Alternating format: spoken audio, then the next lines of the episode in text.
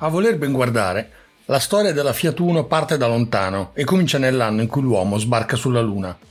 Nel 1969 arriva infatti sul mercato italiano la A112 di Autobianchi, una delle auto che ha segnato la diffusione di massa dell'automobile in Italia. Una macchina a suo modo bellissima, unica e particolare. Fatemelo sapere e potremo anche tornare a parlarne in una delle prossime puntate del podcast. Ma non è lei la protagonista di oggi.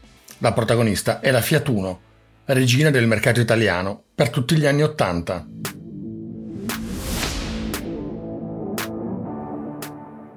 Io sono Claudio Todeschini e questo è Ok Broomer, un podcast che racconta la storia delle auto che nel bene o nel male hanno fatto la storia.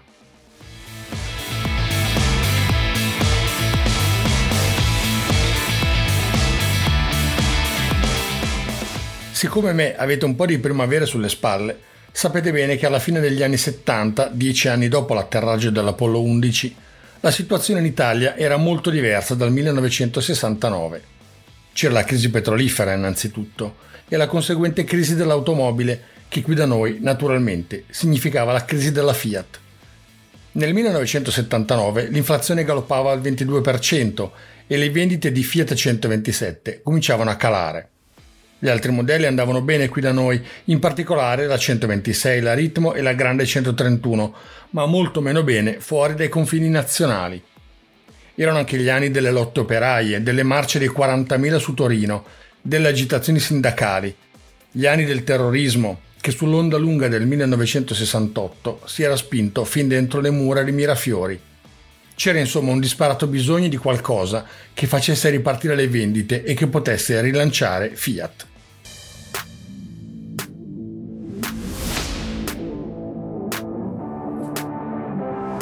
Ed è in questo clima, il primo gennaio del 1979, che assume la carica di amministratore delegato di Fiat l'ingegnere Vittorio Ghidella, grande appassionato di automobili. Una caratteristica che dovrebbe essere scontata per un ruolo del genere, ma che non sempre ritroveremo nei suoi successori. Ghidella operò fin da subito una dura serie di tagli e cambiamenti per rimettere in sesto l'azienda, anche dal punto di vista del personale. Allo stesso tempo, per dirla con Guccini, un'altra grande forza spiegava allora le sue ali. Il mondo stava pian piano abituandosi all'idea che gli oggetti e le cose non dovevano essere solo funzionali o in alternativa solo belli. Il design poteva anche accompagnarsi alla comodità e non necessariamente escluderla. Praticità ed estetica potevano andare di pari passo. In questo contesto capite bene che automobili come la Fiat 127 o la stessa A112 avevano ormai fatto il loro tempo. C'era bisogno di qualcosa di nuovo, sotto tutti i punti di vista.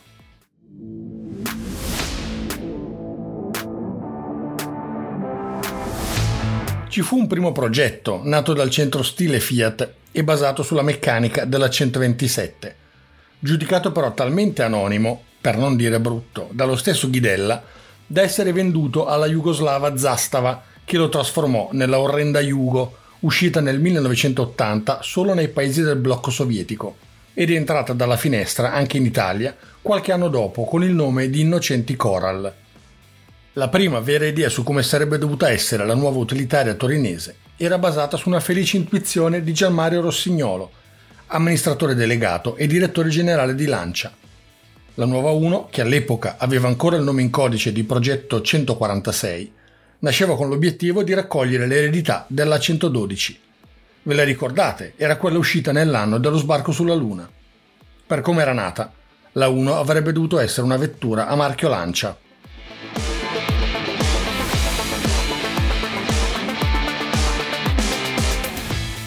Per un modello così importante, Rossignolo decide di affidare il progetto al designer Giorgetto Giugiaro, un nome che non potete non aver sentito almeno una volta nella vita, anche se non vi è chiarissima la differenza tra volante e frizione. Un designer che in questo podcast finiremo inevitabilmente per tirare in ballo molto spesso. Alla sua matita e alla sua creatività dobbiamo infatti una quantità sterminata di automobili, dalla DeLorean di Ritorno al futuro alla prima Golf di Volkswagen, dalla Lancia Delta alle più amate e vendute city car italiane. Panda e Uno, appunto.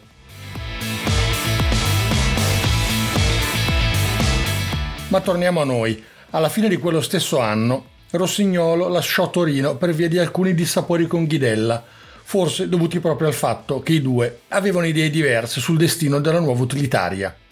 Rossignolo consegnò le chiavi del progetto 1 a Umberto Agnelli, che a sua volta lo fece tornare nelle mani di Ghidella. Prestate attenzione perché è in questo delicato passaggio che si gioca il destino della piccola 1. In quei mesi la 112 continuava infatti a vendere e a piacere al pubblico.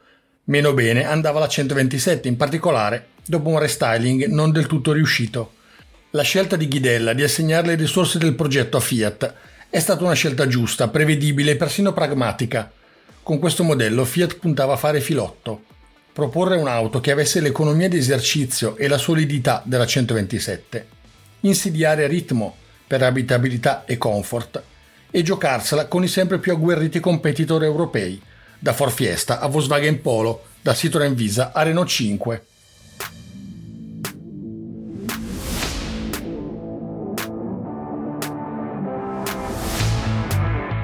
E parliamo quindi della macchina vera e propria.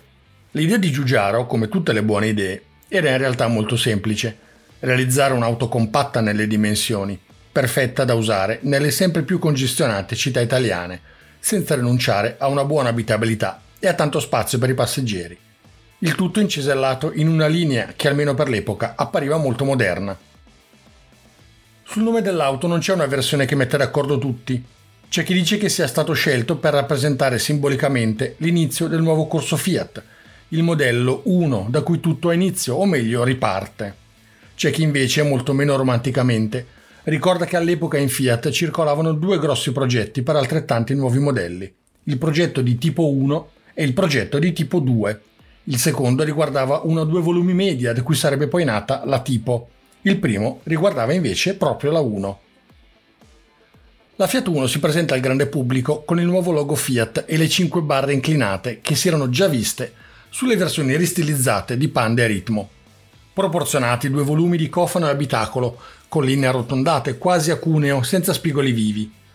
Lunga 3 m e 64 cm come la 127, guadagna 2 cm in larghezza e ben 7 in altezza, 1,43 m contro il 1,36 m della 127 centimetri importantissimi per chi sale in macchina, sia perché la testa smette di sbattere contro il soffitto a ogni buca, sia perché ne guadagnano le vetrature e la sensazione di ariosità una volta a bordo. Spariscono anche i gocciolatoi sopra i finestrini a vantaggio della sempre più importante aerodinamica. Avete presente, no? Sono quelle a cui si agganciavano i portapacchi, retaggio di un'epoca ormai destinata a scomparire aerodinamici anche i paraurti, non più agganciati alla carrozzeria, ma integrati come fascioni di plastica nella linea dell'auto. Le luci posteriori danno un ulteriore segno di modernità. Quadrate come quelle anteriori, integrano retromarce fin di nebbia, che nella 127 erano brutalmente appesi sotto il paraurti. Il lunotto, molto verticale, aumenta in maniera considerevole la visibilità per chi è al volante e lo spazio per i bagagli, non è un caso che la 1, appena presentata, si classifichi come l'auto più spaziosa del suo segmento, uno degli elementi che hanno contribuito al suo successo, e non solo commerciale. Nel 1984 viene infatti eletta auto dell'anno.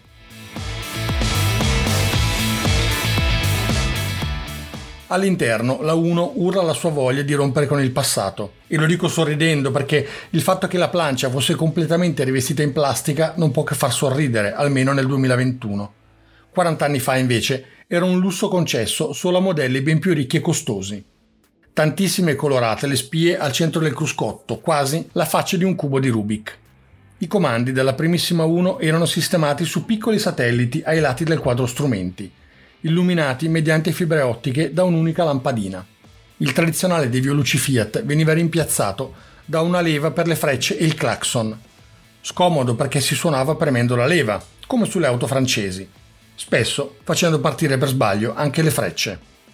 Pratica l'enorme mensola nella parte alta della plancia, dove inevitabilmente ci finiva dentro di tutto.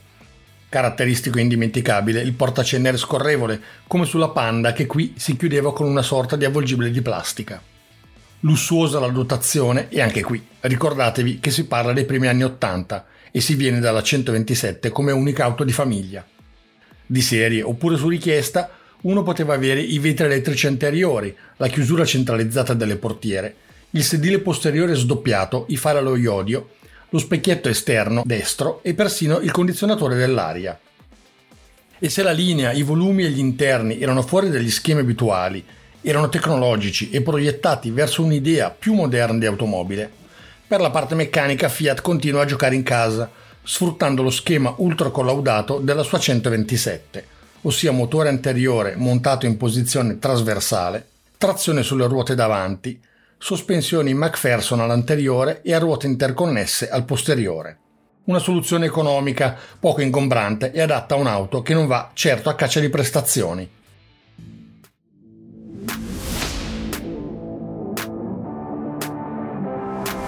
E la Luna? Che fine ha fatto, vi starete chiedendo?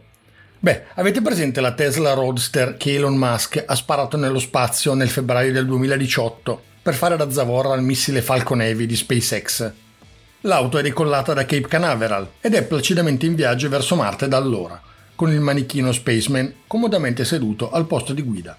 Prima di Elon Musk, però, fu Vittorio Ghidella a pensare al Kennedy Space Center come location per la presentazione della nuova Fiat Uno, come trampolino di lancio letteralmente per l'auto che nasceva per rilanciare l'azienda nel firmamento dei più grandi produttori del mondo.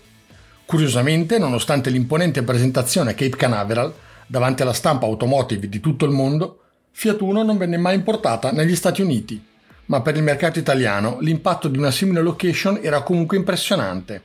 Erano pur sempre gli anni Ottanta, quelli dei fast food che cominciavano a conquistare il nostro palato, in cui le televisioni private trasmettevano solo serie tv americane. Innovativa come l'auto che doveva promuovere è stata anche la campagna pubblicitaria disegnata da Forattini, una serie di elefanti che prendevano forme diverse a indicare le diverse anime dell'auto, ciascuno accompagnato da una parola che finiva con osa. Comodosa, sciccosa, risparmiosa, scattosa. Parole inventate di sana pianta e che sono ormai entrate nell'uso comune. È comodosa. È sciccosa. È risparmiosa. È scattosa. La campagna promozionale della nuova Fiat è ricordata anche per uno dei gadget più insoliti nella storia del marketing. Una cartelletta che conteneva un disco di plastica con un buco al centro, simile ai vinili, su cui era inciso un testo promozionale. Il disco poteva essere riprodotto facendolo girare su se stesso con un dito, usando un chiodo come puntina e il cartoncino della cartella stampa come cassa acustica. Sentite che meraviglia!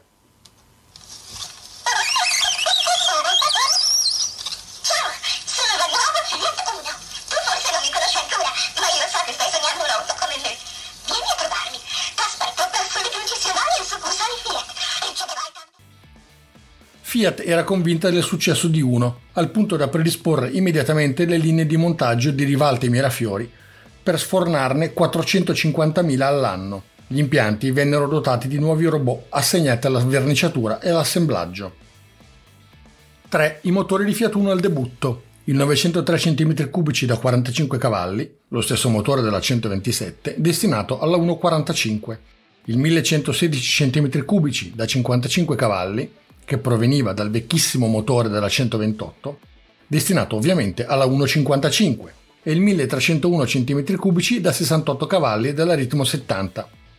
Indovinate un po'? Esatto, per la 1.70. Gli allestimenti erano due, quello base e il più accessoriato S. Il listino era particolarmente generoso nelle colorazioni della carrozzeria, ben 15, di cui 5 metallizzate. Nel corso dell'estate di quell'anno debuttò anche la 1D con motore diesel aspirato da 1301 cm3 e 45 cavalli, lo stesso della 127D. Ve l'avevo detto che Fiat giocava in casa con i motori. Decisamente più interessante invece è l'arrivo della ES, acronimo di Energy Saving, versione a bassi consumi della 45S. Si distingueva dal modello normale per pochi dettagli esterni. Sotto il cofano però il cambio aveva un quinto rapporto più lungo e nel motore era inserito un carburatore con cut-off elettronico che interrompeva il flusso della benzina in rilascio. L'accensione a puntine era rimpiazzata da una Marelli Digiplex a mappatura digitale. Per sottolineare la sua vocazione risparmiosa, come diceva la pubblicità, la strumentazione della punto ES era integrata da un econometro a lancetta che indicava il consumo istantaneo in litri per 100 km, con tanto di spia che suggeriva il momento migliore per cambiare marcia. L'anno successivo, nel 1984, è poi arrivata la top di gamma 1SX, basata sulla 70S, con paraurti specifico e fendinebbie integrati, codolini e minigonne in plastica nera, scarico cromato di forma ovale. I sedili erano maggiormente imbottiti, il volante a quattro razze e nella strumentazione spiccavano il prestigioso contagiri e un futuristico orologio digitale. L'anno d'oro di Uno è stato però il 1985. È stato l'anno dell'arrivo del motore Fire da 999 cm3 e 45 cavalli, prestante ed economicissimo, al punto da rendere superflua la versione Energy Saving. Debutta anche un terzo allestimento chiamato SL, acronimo di super lusso con cristalli elettrici e chiusura centralizzata di serie. Optional, solo per questa versione, una strumentazione specifica di veglia Borletti che calcolava i consumi medi della vettura. Molto innovativa, forse fin troppo. Le uno prodotte con questo accessorio sono state meno di 300. Ma il meglio arriva adesso. Il 1985 è stato infatti l'anno del debutto della 1 Turbo IE, una delle piccole bombe su ruote che faceva sognare noi ragazzi di quegli anni. Ve le ricordate sicuramente, si chiamavano Renault 5 Turbo, Fiesta Turbo e Peugeot 205 GTI.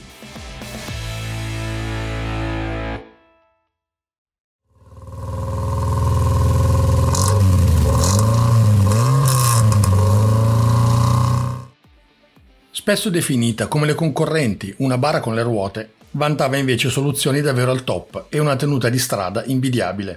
Quattro freni a disco, anteriori autoventilati, assetto rigido, ruote in lega con lo scorpione Abarth e pneumatici maggiorati da 175 e 60. Il look era cattivo il giusto, con il paraurti anteriore con spoiler e fin di nebbia integrati, passaruota e minigonne nere. Il portellone posteriore era in vetro a resina, alleggerito, e montava un piccolo spoiler sulla sommità.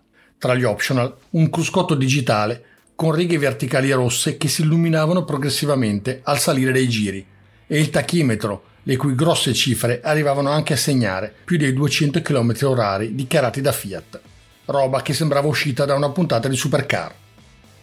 Nel 1987 ha debuttato anche una versione dotata di anti-skid, una sorta di ABS antesignano che agiva sulle sole ruote anteriori il motore era un 1301 cm3 con accensione elettronica Magneti Marelli, iniezione elettronica Bosch e un turbocompressore raffreddato ad acqua con intercooler aria-aria.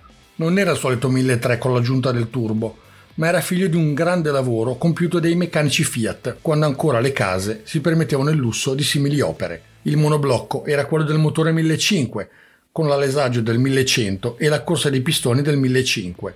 Nuove anche valvole e relative sedi, modificate camere di combustione e cuscinetti, così come i passaggi dell'acqua tra i cilindri.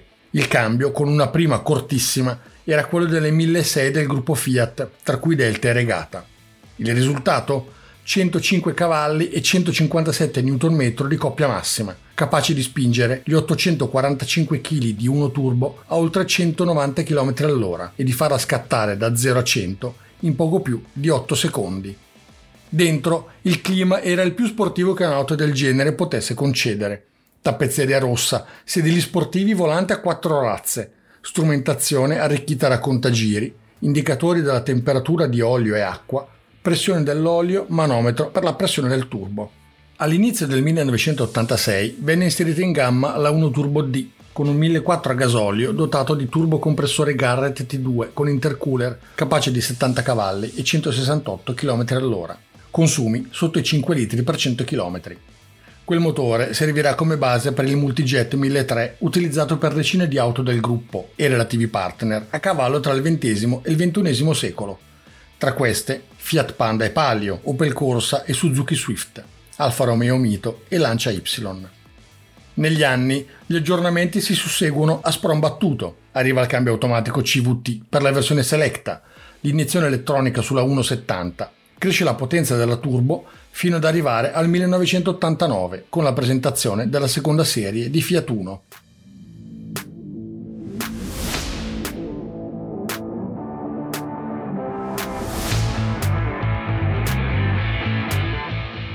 Fu più un restyling in realtà, resosi necessario per ovviare ai ritardi del progetto di una nuova vettura. I fari anteriori sono sottili, così come la calandra.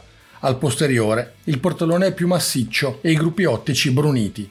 Le linee la rendono più simile alla sorella maggiore tipo, in commercio da ormai più di un anno, e per questo anche meno personale, persino negli interni.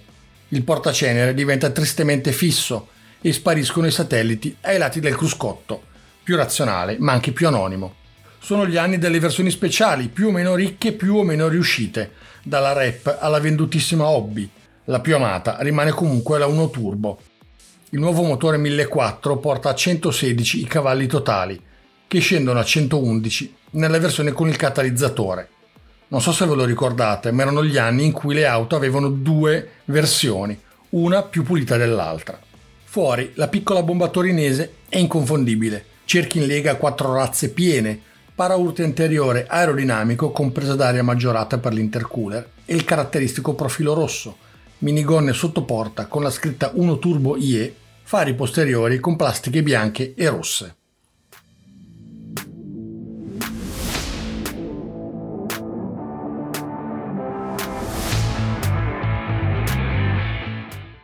La produzione in Italia di Fiat Uno è terminata nell'ottobre del 1995 dopo due anni passati fianco a fianco con la sua erede, la Punto. Sono rimaste in commercio per altri due anni le versioni marchiate Innocenti Elba e 1000, vendute solo in Brasile, e che usciranno dai listini nel 1997, insieme al marchio Innocenti. È stata prodotta per 12 anni in oltre 9 milioni di esemplari, di cui 6 solo in Italia, numeri che mettono Fiat Uno tra le 10 auto più vendute della storia. Se fosse andata diversamente, forse oggi racconteremmo di come è fallita la Fiat all'inizio degli anni Ottanta.